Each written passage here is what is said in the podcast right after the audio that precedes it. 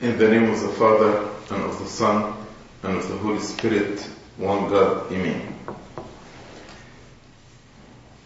We will study tonight uh, the Gospel of St. Matthew, chapter 13, starting from verse 31. This chapter is one of the most important chapters in the scripture because it has many parables. Actually, it has seven parables that the Lord Jesus Christ explained. And after he mentioned the parable, he emphasized as we'll explain uh, tonight, on the importance of these parables. Uh, that's why we need to read and reread and reread and study these parables and understand the message in them because they are very essential for our spiritual growth. So we will read uh, uh, verse 31 and verse 32, which is the parable of the mustard seed. The Lord said another parable he put forth to them, saying, The kingdom of heaven is like a mustard seed, which is which a man took and sowed in his field, which indeed is the least of all the seeds.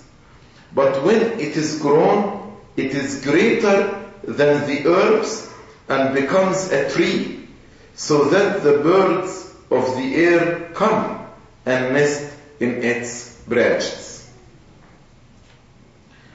The, in this chapter, actually from verse 1 to verse 30, the Lord spoke about two parables. One parable is the parable of the sower and the four types of the land, and the other parable is the parable of the wheat and tares.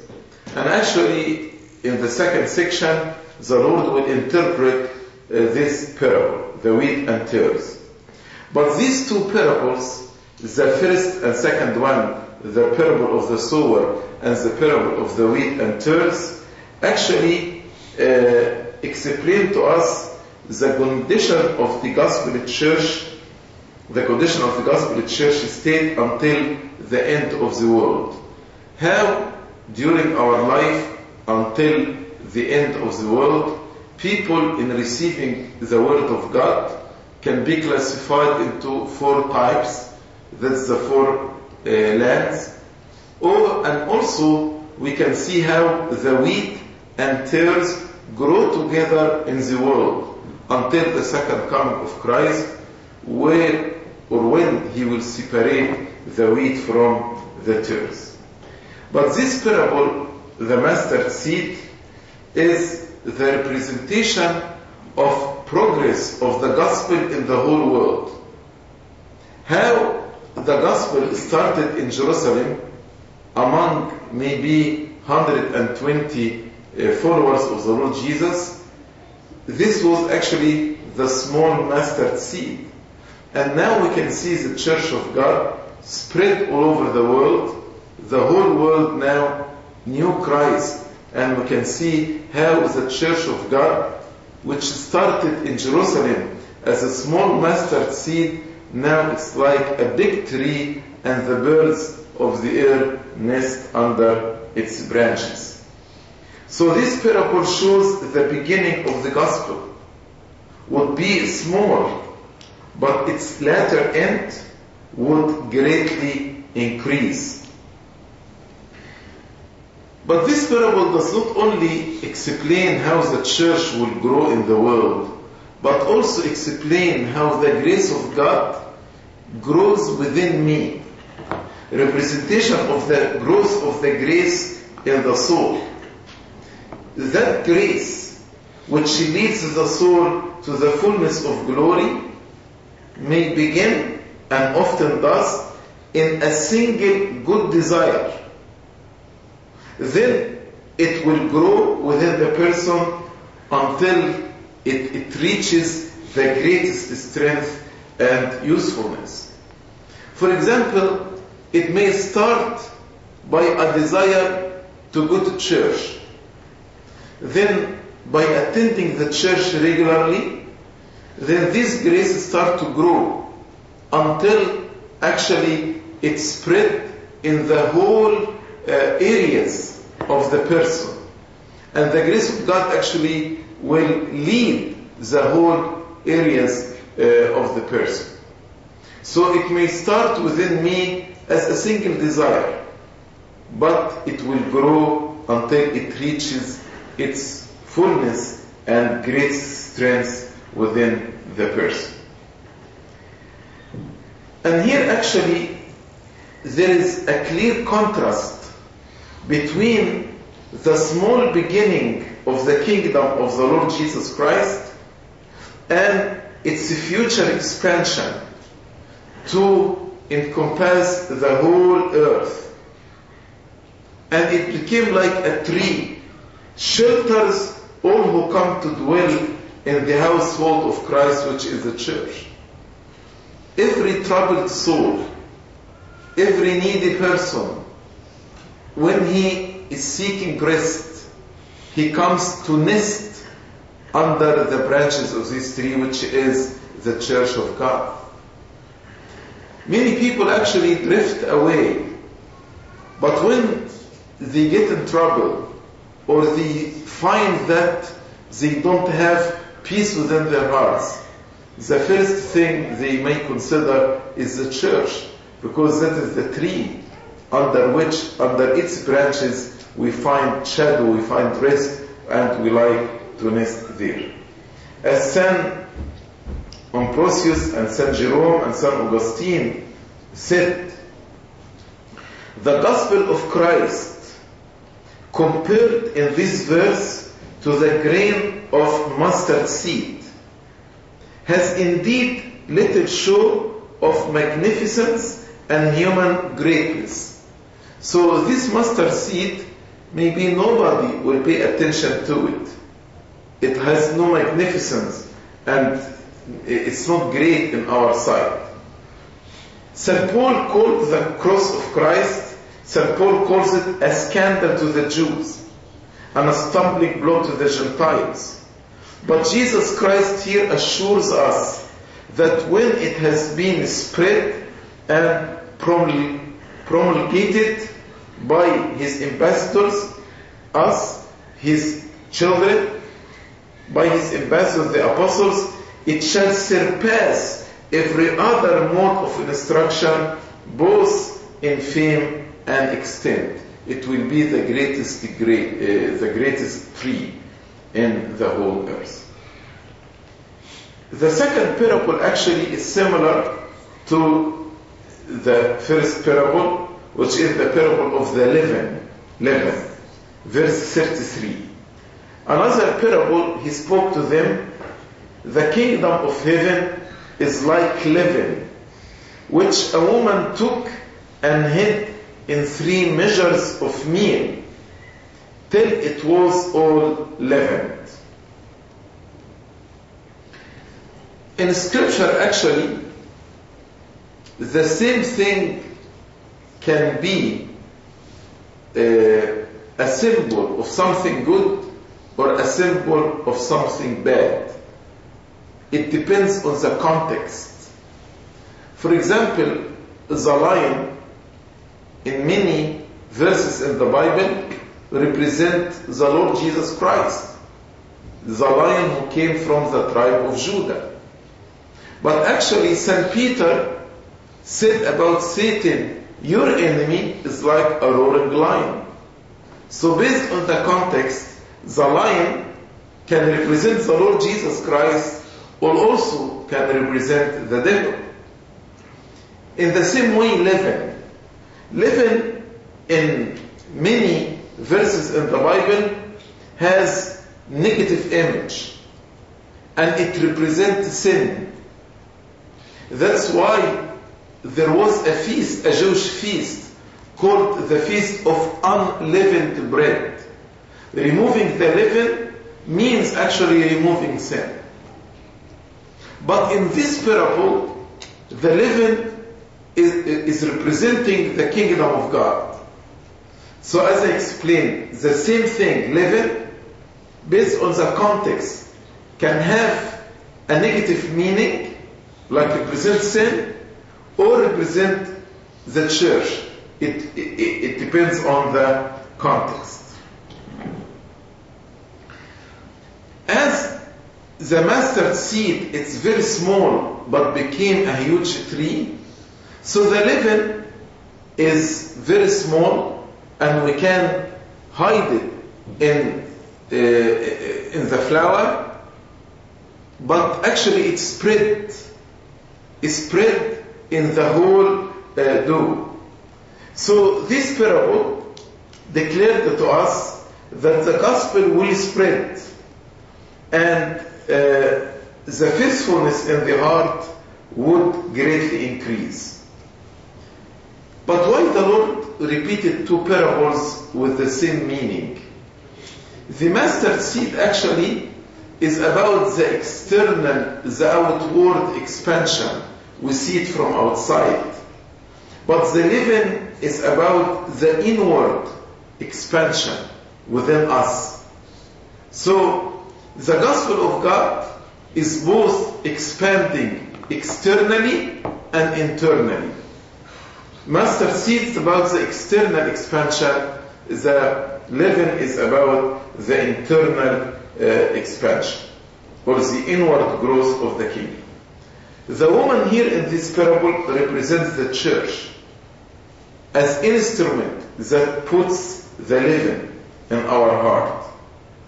And as the leaven works silently and without seeing it, actually the Word of God inside us works silently and without being seen, yet strongly and without noise. That's actually how the Holy Spirit works in us. Uh, look at the early church, the apostles in their ministry, or St. Mark when he came to Egypt, by preaching the gospel as if they hid a handful of leaven in the great mass of mankind. So when St. Mark came to Egypt, as if he hid this small amount of leaven among the Egyptians. But it was made powerful by the Spirit of God, who works and nothing can hinder it. And in few years, Christianity spread all over Egypt. Not only in the number, but also in its strength. And we can see how Egypt offered many martyrs to God.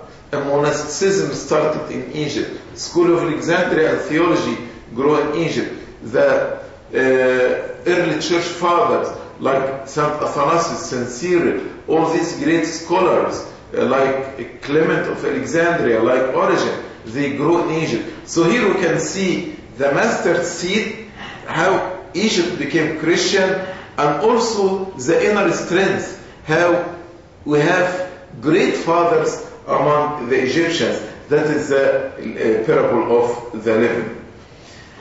So the, this parable is about the work of the Holy Spirit within our hearts. Uh, when the gospel comes into the soul, it does actually a thorough change, a complete change in the life of the person. We can see how St. Paul, when he accepted the gospel of Christ, how he totally changed. After he was a blasphemer and persecutor, now he became persecuted. After he was harsh with uh, hardness of heart, he saw St. Stephen being martyred and his heart was not moved. But we can see how now he developed a very tender heart. So that is the change that the Word of God and the Holy Spirit produces in our hearts. It, it changes us completely. Even it changes our uh, members of the body. As St. Paul said, you are the temple of God and the Holy Spirit abiding in you. So we can see the hidden leaven, though only small quantity, but passes on its qualities to the large mass, large uh, and big group of people. So this parable teaches us that the gospel is the living influence of the world. It has influence over the world. St. Matthew wrote his gospel to the Jews. That's why every now and then he, from the Old Testament, he used verses or prophecies to prove to the Jews that Jesus is the Messiah. So now actually in verse 34 and 35, we will see how St. Matthew referred to prophecies in the Old Testament to prove that Jesus is the Messiah. Verse 34 and 35, all these things Jesus spoke to the multitude in parables, and without a parable he did not speak to them, that it might be fulfilled. Look here, he wants to say, in Jesus is the fulfillment of the prophecies.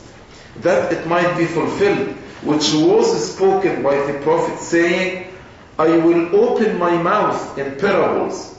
I will utter things kept secret from the foundation of the world.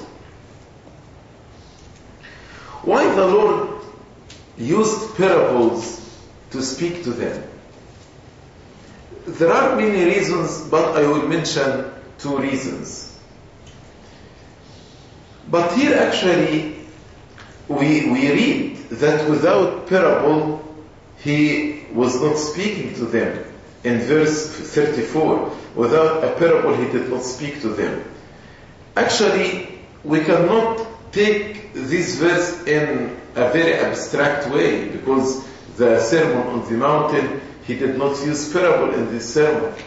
But it means in this occasion, in, in this meeting, he did not use any plain discourse. He did not use any direct teaching. But in this session, actually, he used only uh, parables to teach them. So, uh, he refrained from direct teaching. Also, he refrained from interpreting the parables. He only interpreted the first parable, which is the parable of the sower. But the second parable he did not interpret to the multitude, neither the third or the fourth parable. Why he spoke in parables? The first reason he spoke in parable, because there was a great opposition for his teaching by the religious leaders of Israel, by the Pharisees and the chief priests. So they showed a lot of hostility and rejection and opposition to his teaching. That's why the Lord reacted to them the same way the prophets in the Old Testament reacted to the rejection of the message of God. When people are not willing to listen to the message of God, God actually will hide this message from them because they are not willing to accept it. They despise the message of God. That's why he started to speak to them in parables. But another reason why the Lord spoke to them in parables, He want us, He want to teach us contemplation and meditation. How we can look at the things around us and then learn from them heavenly and divine inspired lessons from nature around us. All these parables, like you know, the leaven, the mustard seed, the wheat, the tares, the, the parable of the sower, the different type of the ground. So he wants to train us when actually use leaven or when we see a tree or when we, we, we see the land or when we go as the parable of the fishermen now. He wants us always to uh, go beyond what we see, go and transcend our minds into heavenly things. So he wants to raise our minds from natural things to uh, heavenly things. As we say, divine things cannot be taught to man except through the medium of earthly things. So these earthly things can be used as a medium to understand and to interpret heavenly things. This court, I will open my mouth with parables. That the, the verse in 35, I will open my mouth in parables. I will utter things kept secret uh, um, from the foundation of the world. It is taken from Psalm 78, verse, verse 2. Psalm 78, verse 2. And again, St. Matthew here is using this verse to say that in Jesus is the fulfillment of the prophecies of the Old Testament.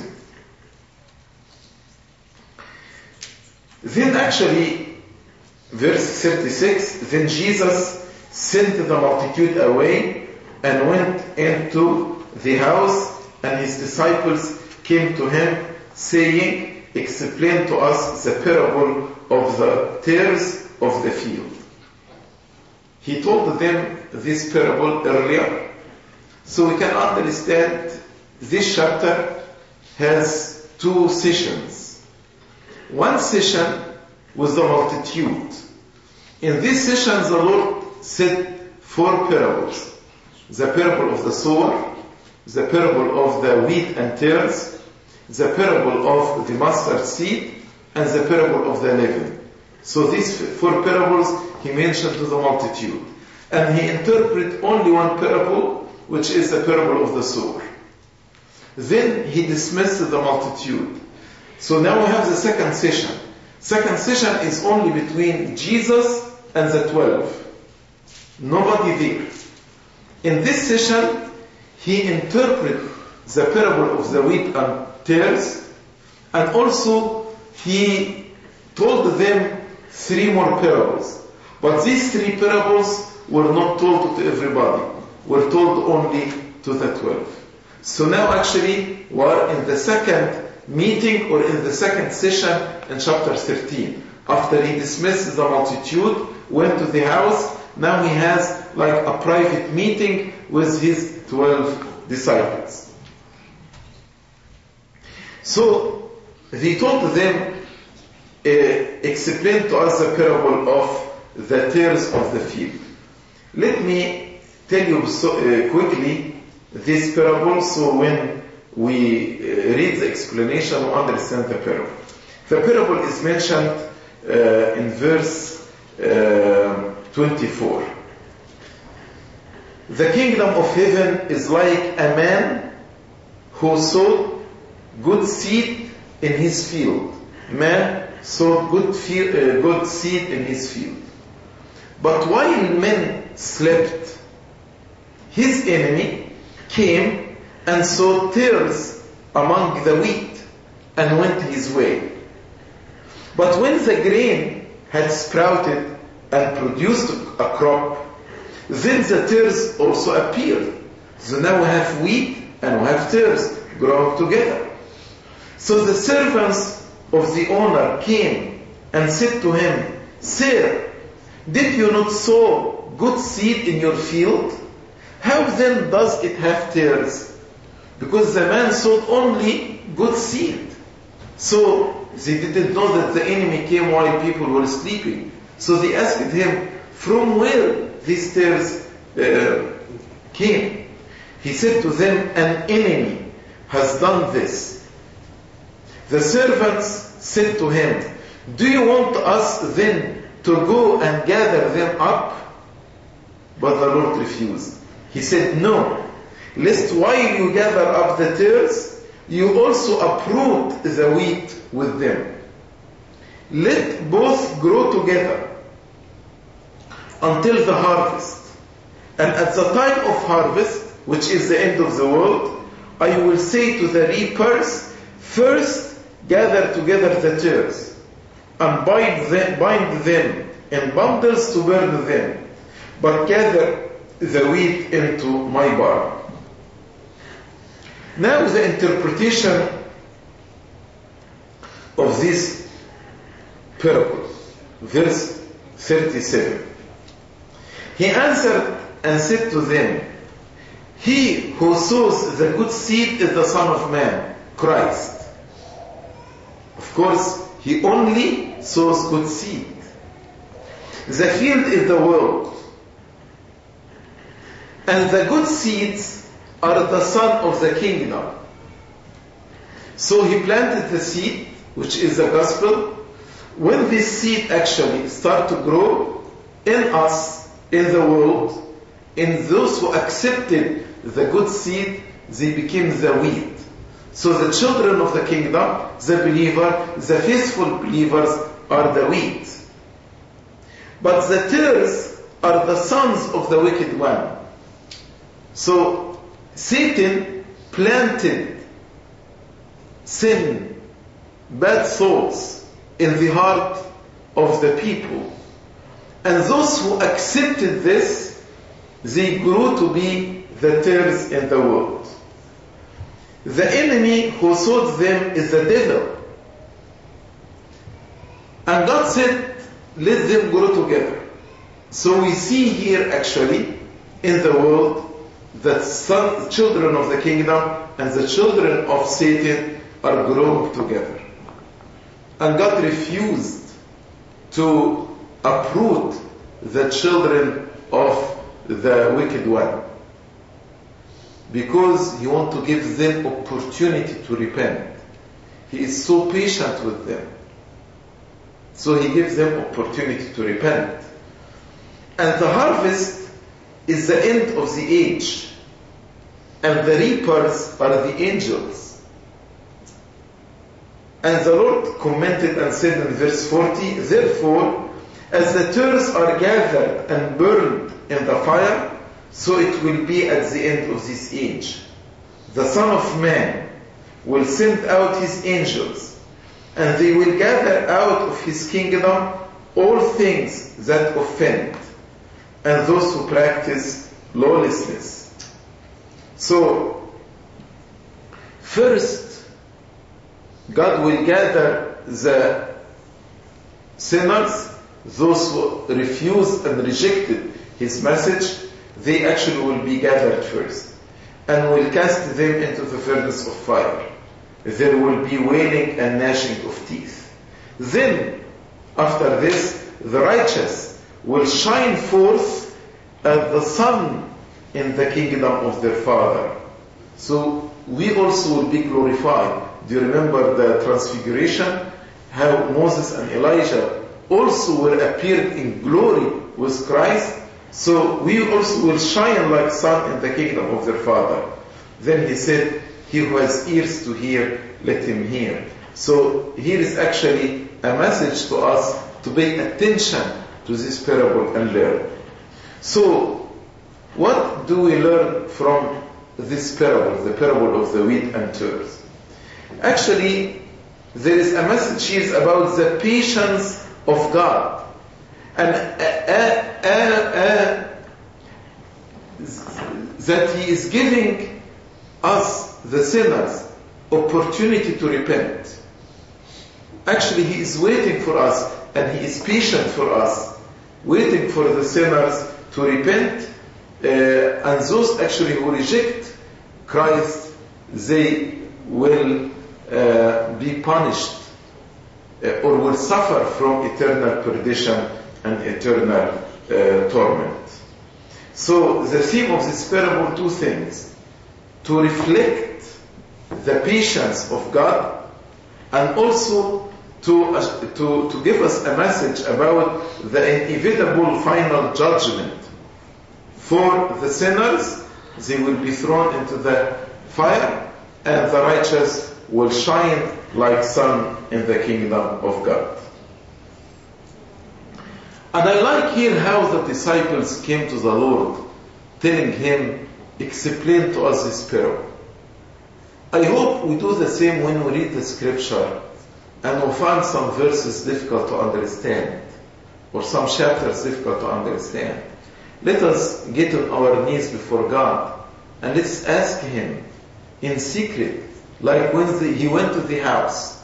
So in our inner room, let us get on our knees and pray and to ask God actually to explain to us the mysteries of His Word and the mysteries of the Scripture. When we come to Him frequently and with fervent prayer in our inner room, God will enlighten our hearts and our minds to understand His Word. And the Lord said the kingdom of heaven is likened to a man sowing good seed in his field. The sower is Christ himself, and the good seed is the word of God as seen in its fruit, the followers of Christ, and the wheat raised from the good seed is the children of the kingdom. The field, as the Lord said, is the world, and the tares are those actually who are under the influence of the devil the wicked one. And I want you, you to notice here how the enemy is represented in a, as a deceitful enemy. What do I mean, a deceitful enemy? He appears like a friend, but actually he deceives. The main tool that Satan is using is deception. He is a liar and father of every liar. And he used lies to deceive the people. So the devil is a friend in appearance, uh, but he is marketing sin by promising pleasure, happiness, honor, and riches. And here the Lord made a clear contrast between the children of the kingdom and the children of the wicked one. And the Lord is saying there is no middle ground. You either the son of God or son of the world. You cannot be somewhere in the middle. So, people in the world are either children of God or children of the wicked one. Which means, if a person is not a child of the kingdom of Jesus, then he chose to be a child of Satan. We can see here about the power of the Son of God. He is God. And at the end, He will send His angels at the time of harvest, end of the world, to reap, to take actually the fruit, His children. So He has power in heaven and on earth, because He send His angels to the earth. Uh, and His kingdom actually is the whole earth, but much of it is held still by the enemy. But the enemy, the devil, will be conquered at the end. So Jesus Christ will prevail finally after he will subdue under his feet all his enemies.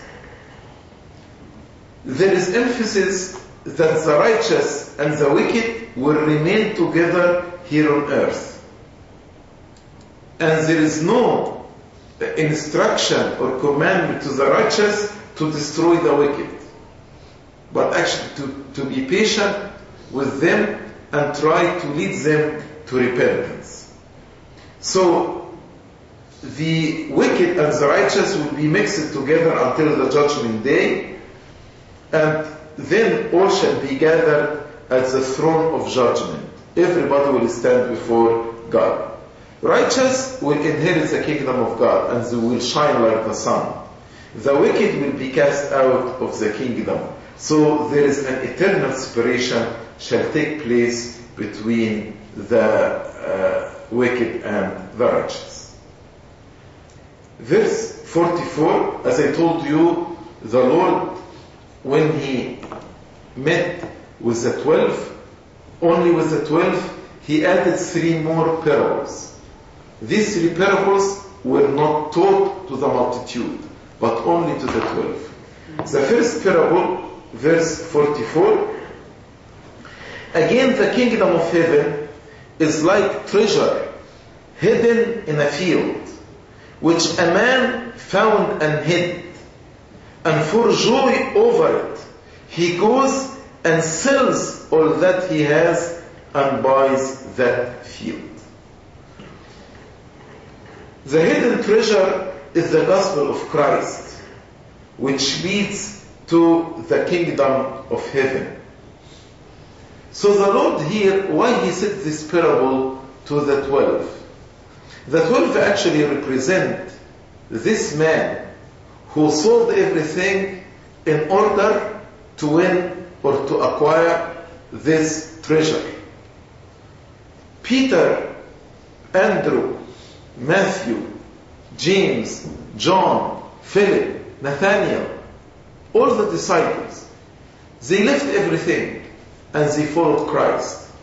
And here Christ is emphasizing to them that what you did not to be regretted. You made the right choice because the gospel of the kingdom is actually has it's priceless in its value.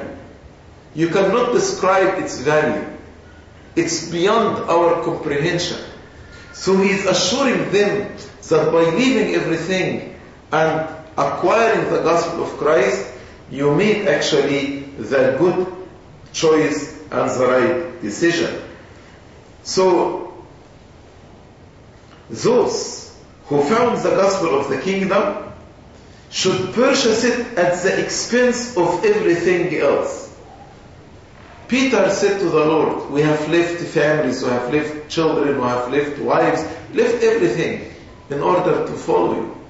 And the Lord told them, Whoever forsake anything for me will be rewarded hundred times here on earth with suffering and at the end eternal life.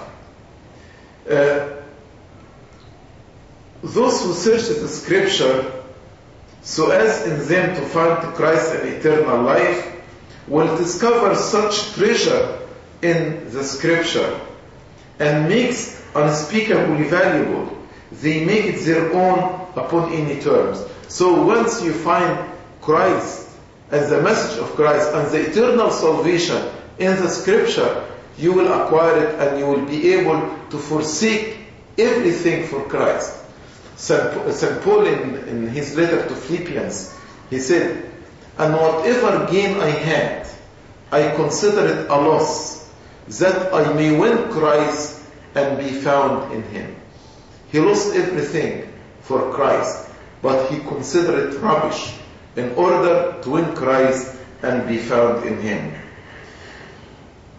Although nothing can be given as a price for our salvation, yet much must be given up for the sake of it. You need actually to give up, not as a price, because nothing can purchase your eternal salvation. But this giving up show the interest in acquiring this hidden treasure. The second parable, which actually is similar to this one, in verse 45 and 46. Again, the kingdom of heaven is like a merchant seeking beautiful pearls, who, when he had found one pearl of great price, went and sold all that he had and bought it. Uh, so this parable actually is like the first uh, parable about the value of the kingdom, that its prices. So when uh, the convicted sinner see Christ as the gracious Savior, then everything else will be worthless to him.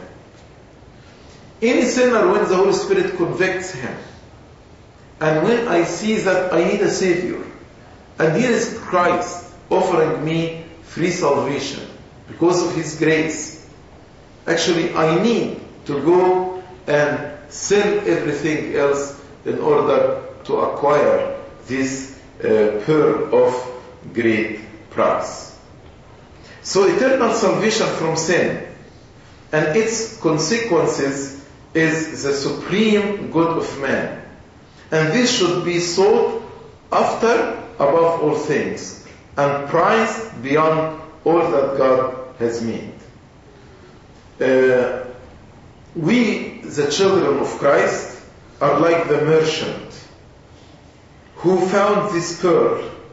And when we discovered Christianity, when we discovered Christ, our Savior, actually we came to Him and we, we left everything in order to acquire and possess the kingdom of heaven. So both, both parables focus on the value of the kingdom and the joy of those who discover the treasure of eternal life. Both Uh, those who found the treasure in the field and that who discovered the valuable pearl, valuable pearl, had the wisdom to understand what they had found and determination to give up everything worldly to keep it. So they recognized the value of the treasure or the value of the pearl. In the same way, in the same time, they made a decision and we're determined to give up everything to acquire. And the question to all of us right now, what do you value in your life? Do you value the message of Christ above everything else? Or do we value the riches of the world, or the glory of the world, or the pleasure of the world? What do we value in our life? The third uh, parable, as I told you, he said three parables to the disciples and four parables to the multitude. So this chapter has seven parables. The third parable to the disciple, verse 47, again the kingdom of heaven is like a dragnet that was cast into the sea and gathered some of every kind, which when it was full, they drew to shore. And they sat down and gathered the good into vessels, but threw the bad away. So it will be at the end of the age. The angels will come forth, separate the wicked from among the just, and cast them into the furnace of fire. There will be wailing and gnashing of teeth. Here actually the Lord said this parable to the disciples only to tell them you are the fishermen. And now you will become fisher of men. You will go into the sea of this world and try actually to catch men into the net of the church. Now you know the value of this message. It's like this pearl. It's like this treasure. After you know the value, you need to go and catch people into the net of the kingdom, net of the church, net of the kingdom of God. The world here is like sea. You know, many waves uh, in the in the sea, and and actually we can see how uh, the world is unsettled. One day is, is like uh, this wave, and another day calm. Third day is lot of trouble. So the world is like sea, and men is like fish in this sea. Preaching the gospel is like casting a net into the sea. But to catch something uh, out of it to, for His glory, for the glory of God, because God is the supreme ruler of this world. But when we preach, or when the disciples preach, who came to the church? Both true Christian and hypocrites. That's why we expect inside the net of the church, as in the dragnet there was good fish and bad fish, also we expect in the church people that are caught by the net. We have hypocrites and we have true Christian. So they will be together. And in this parable, we did not see the fishermen uh, were stopping to separate the good fish from the bad fish. And again, allowing them together in the net allowing the hypocrites with the true Christian in the church to give opportunity for the hypocrites to repent and to be transformed into good fish, into righteous people. And again in this parable, the Lord emphasizing that this separation between good and bad will happen only in the harvest, in the end of the ages, when actually the net will be dragged into the shore. That is the end of the world. And here the angels will separate the good from the bad. So the fishermen cannot stop to sort while they are drawing the net.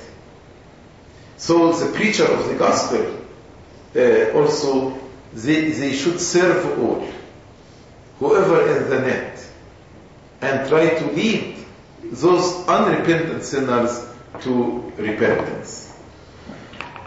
So emphasis here, the angels will separate the wicked from the just at the uh, last day. So the Lord Jesus Christ had spoken the first four parable in the hearing of the multitude. But the last three parable he reserved till uh, on the dismissal of the multitude. He said these three parables only to the twelve. Then actually the Lord in verse 51 he asked them a question. Jesus said to them, Have you understood all these things? They said to him, Yes, Lord. This question, have you understood these things? The Lord actually showed them uh, that these parables are of great importance in our life. And we need to understand them and to consider them again and again. Because these parables can help us in, in our spiritual uh, journey. That's why we should be diligent and wise uh, to understand the mysteries of the kingdom of God and also to preach because without understanding them, how can we preach them to others? That's why he said to the twelve, you need to be wise, not only for yourselves, but also because it is your responsibility to preach the gospel to the others.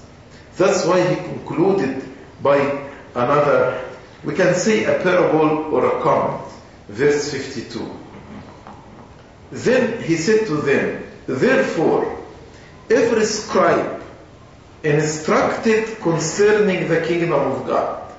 So he's telling them, you are like the scribes who are instructed in the kingdom of God.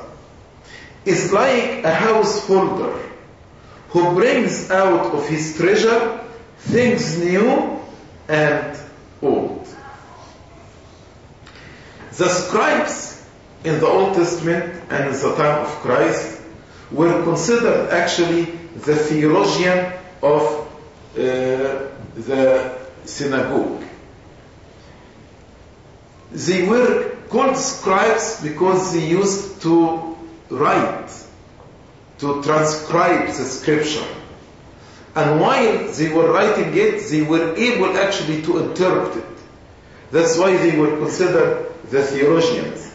And they were well trained to interpret the law and to understand the other volumes of sacred scripture written by the Holy Spirit. So here the Lord is telling to them, now you will be the scribes. And actually, uh, we have them wrote to us. Matthew wrote the Gospel of St. Matthew, so, he became a scribe. John wrote to us the Gospel of John, three letters, a book of Revelation. Peter wrote to us uh, two letters. So they became scribes. So he told them, you instructed scribes, faithful and skillful. When you become well versed in the things of the kingdom and you are able to preach them, then you will be like a household a master who brings out of his treasure to his family things good uh, thing, sorry, old and new. Before telling them you are the scribes, he told them how the treasure is priceless. The message they are preaching, it's like the pearls, like the treasure. And it is their responsibility to go and cast a net to catch people into the uh, kingdom of God. So now you are like a father, father of the family.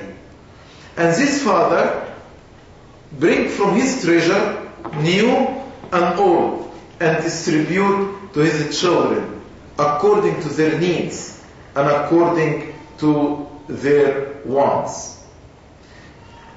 In the Gospel of St. Luke, the Lord spoke about the steward who gave his servant their food in its due season. So here the scribe has to give the spiritual food in its due season. And he should bring from his treasure old and new. What does it mean to bring old and new?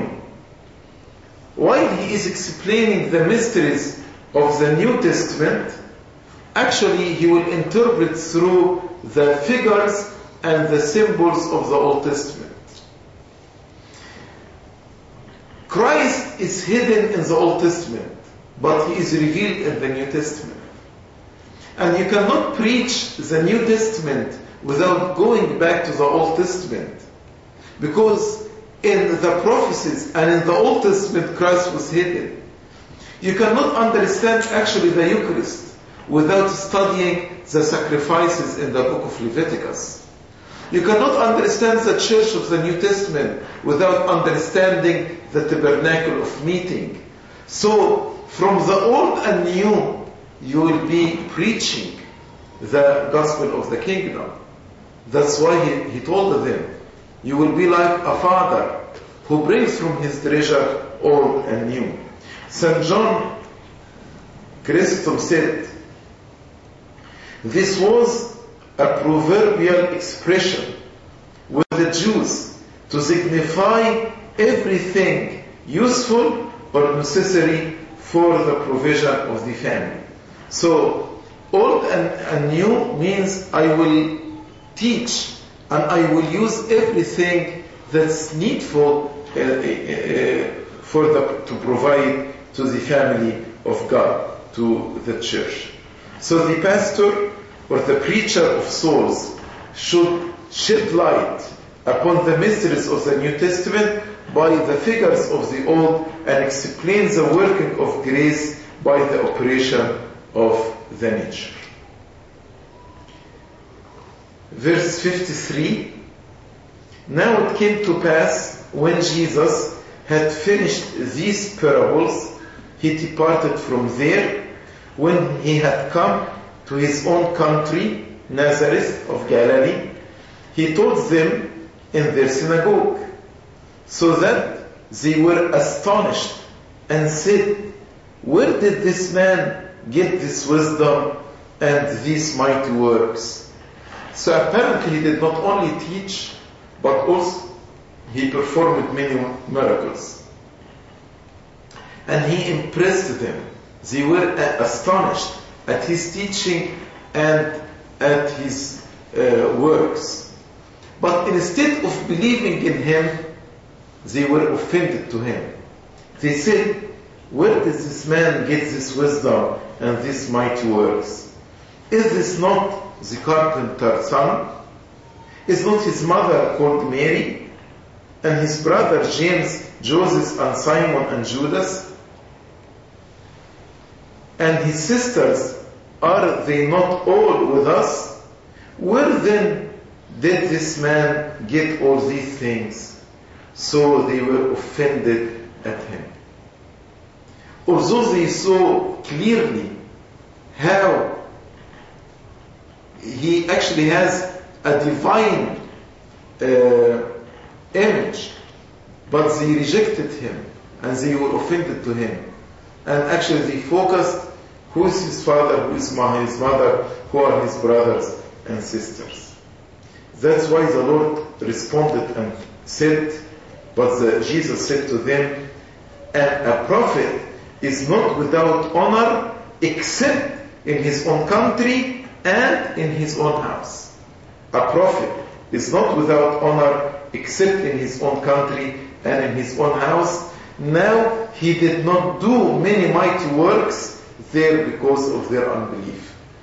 He decided not to do many works or many miracles there or teaching because of their unbelief. So, uh, the Lord actually, as it was his custom, when he went to his city, he went to the synagogue to preach, and most probably on Sabbath, as this was his custom, to go to the synagogue on the Sabbath. They were astonished, but while they admitted uh, he has no, no other body preached like him or performed mighty works like him, but they offended at him. They thought that they knew him and knew his family and knew his father, mother, brothers, and sisters. But in reality, they did not know that he is the Son of God. While they considered they are knowledgeable, they proved to be ignorant. They could not imagine that this man, Jesus, who came from this poor family, now actually uh, has this amazing uh, character. Uh, and they questioned how this poor man came by such inspiring and divine knowledge. By what power he performed such wonderful things? Because were, were, they were considering him just a mere man. Just man. Uh, and not only a mere man, but maybe of disgraceful, disgraceful uh, nature from a poor family. His father is a carpenter, uh, his mother is married this uh, poor orphan, and his brothers and sisters. His brothers, as Saint Jerome explained, are his cousins. But there is another opinion, but our church does not hold to this opinion. The other opinion they say is that Joseph the carpenter was a widow and he had children from a previous marriage and these children, the brothers of Jesus, are the sons of Joseph. But the church actually followed the teaching of St. Jerome that these brothers are his cousins, not step brothers or half brothers uh, from Joseph. And apparently, uh, also the Lord Jesus Christ had uh, female cousins. Uh, uh, they referred to them here also as his sisters. These people uh, of his, uh, his countrymen, not knowing that he was the wisdom of God and the power of God, actually they were offended to him. Uh,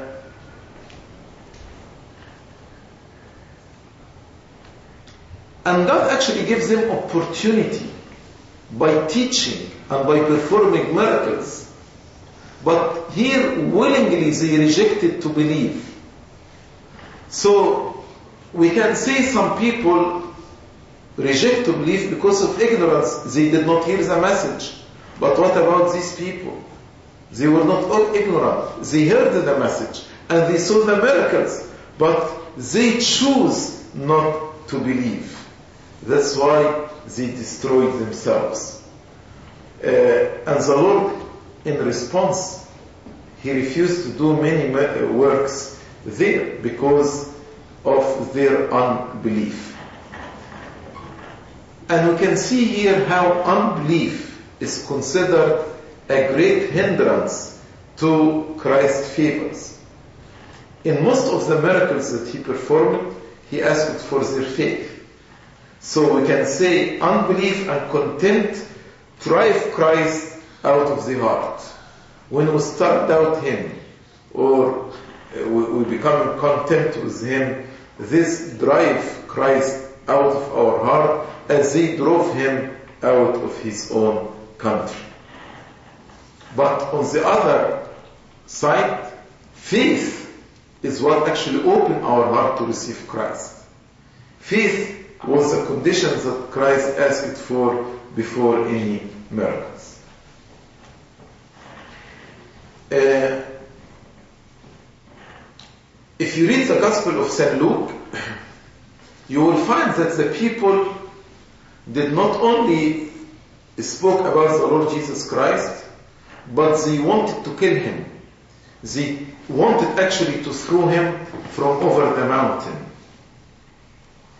And many scholars said what's mentioned in Matthew chapter 13 is actually what St. Luke mentioned in uh, Luke chapter 4 from verse 16 to 30 when actually they wanted to throw the Lord Jesus Christ from above the mountain.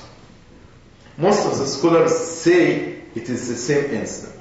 But other scholars say no. The, it, it, this happened twice. The first incident that was mentioned in Luke chapter 4. But the Lord went another time to his own city to give them another opportunity. But again, when he went the second time, also they were offended by him. So other scholars suggest that the account in Matthew chapter 13 was Jesus' second attempt to preach to the people in his hometown. But they rejected him and again. Uh, that's why the Lord here left and he told them, a prophet is not without honor except in his own country and in his own house. And I will leave you with this question. To what extent we are honoring Christ?